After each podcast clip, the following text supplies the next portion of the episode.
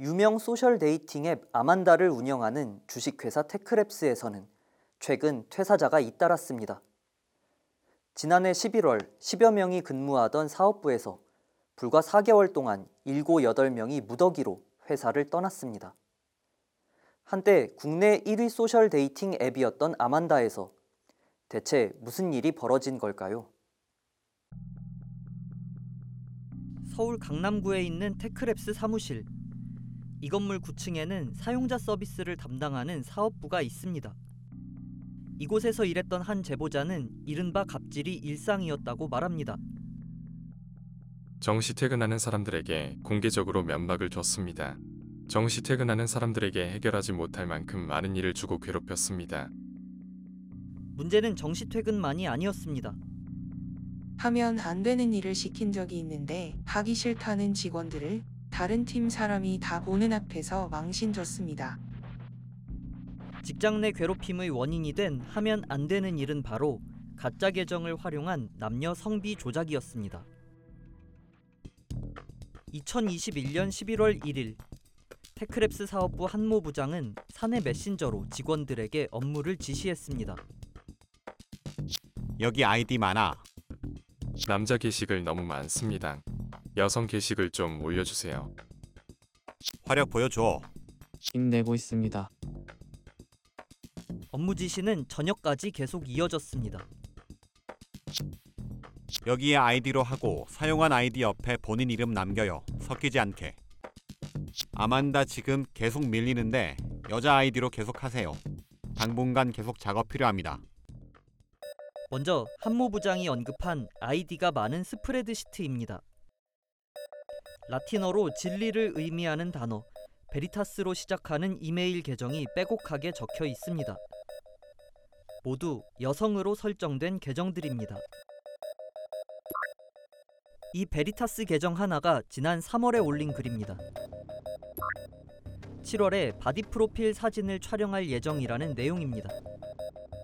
남성 사용자들의 관심을 끌기 위해 수영복을 입은 여성의 사진을 첨부했습니다. 테크랩스 사업부가 이런 글을 올린 게시판은 바로 지난 11월 아만다에서 launching한 신기능 Secret Square입니다. 글쓴이의 프로필은 일체 보이지 않고 닉네임도 바뀌어 보입니다. 알 수 있는 정보는 한 가지, 성별뿐입니다. 스크롤을 내리다 보면 여성 사용자보다 남성 사용자가 더 많다는 사실을 바로 알 수 있습니다. 다 돈을 벌기 위해서죠. Secret Square 게시판에서 1대1 대화를 하려면 리본이라는 아이템이 필요합니다. 리본이 유료 아이템입니다. 남성 사용자들의 결제를 유도하기 위해서 가짜 여성 계정으로 조작글을 썼다는 말입니다. 실제보다 더 많은 여성 사용자들이 이 서비스를 사용하는 것처럼 꾸미려는 의도였습니다. 테크랩스에서 퇴사한 직원들이 시민단체 직장갑질 119에 공익제보를 하면서 이 같은 사실이 드러났습니다.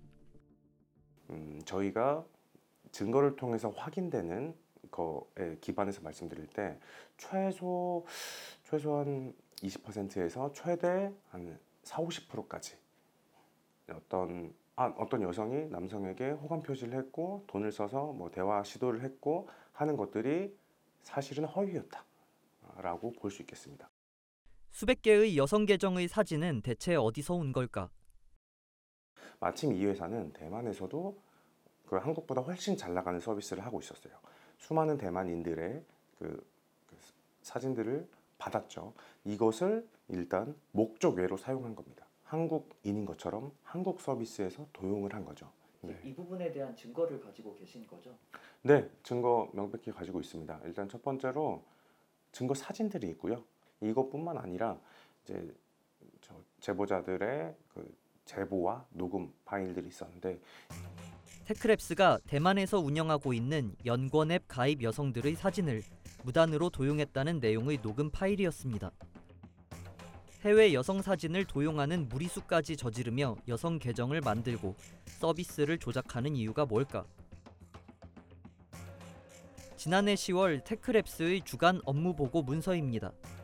20대 중반 이후 연령대에서 수도권을 제외한 지역의 성비 불균형이 심하다고 지적하고 있습니다.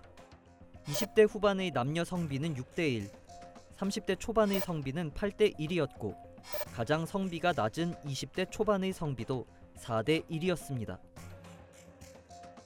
테크랩스가 보유한 dating 앱 아만다와 너랑 나랑에서 가짜 여성 계정을 활용한 작업은 흔한 일이었습니다. 테크랩스는 가짜 여성 계정으로 남성 사용자들에게 호감을 표시하고 결제를 유도하는 이른바 남성 유저 케어 작업에 나서기도 했습니다. 이들은 가짜 계정에 유료 아이템을 가득 채워놓고 남성 사용자들에게 호감을 표시했습니다. 직장갑질 119는 아만다와 너랑 나랑 남성 이용자 20%가 영향을 받았다고 전했습니다. 일단은 좀 또 다른 의미의 디지털 성범죄로 보여져요.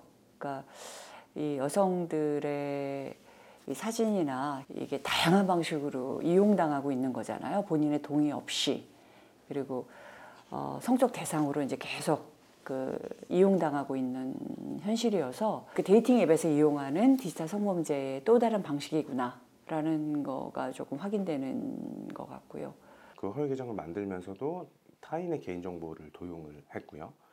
그 다음에 가짜 계정인데 마치 실제로 존재하는 계정인 것처럼 허위의 여성 계정을 만들어서 그 남, 다른 남성 회원들로 하여금 결제를 유도했습니다. 뭐 이런 그 이런 상황 전체적으로 봤을 때 개인정보보호법 위반, 전자상거래법 위반, 표시광고법 위반, 또 형법상 사기죄에 해당을 하거든요.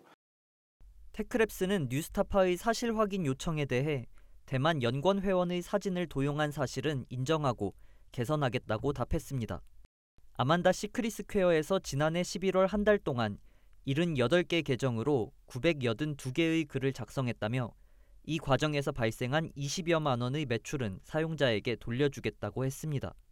하지만 갑질 의혹에 대해서는 관리자로서 근태와 업무 기한을 관리하는 과정에서 정당한 지적을 했을 뿐 공개적으로 면박을 준 적이 없다고 해명했습니다.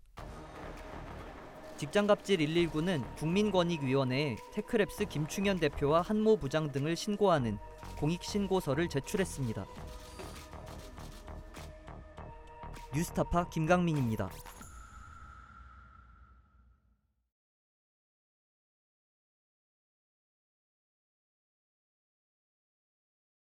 내 목숨을 걸어서라도 지키려고 하는 것은 국가가 아니야. 어, 분명히 소위 애국 이런 것이 아니야. 진실이야.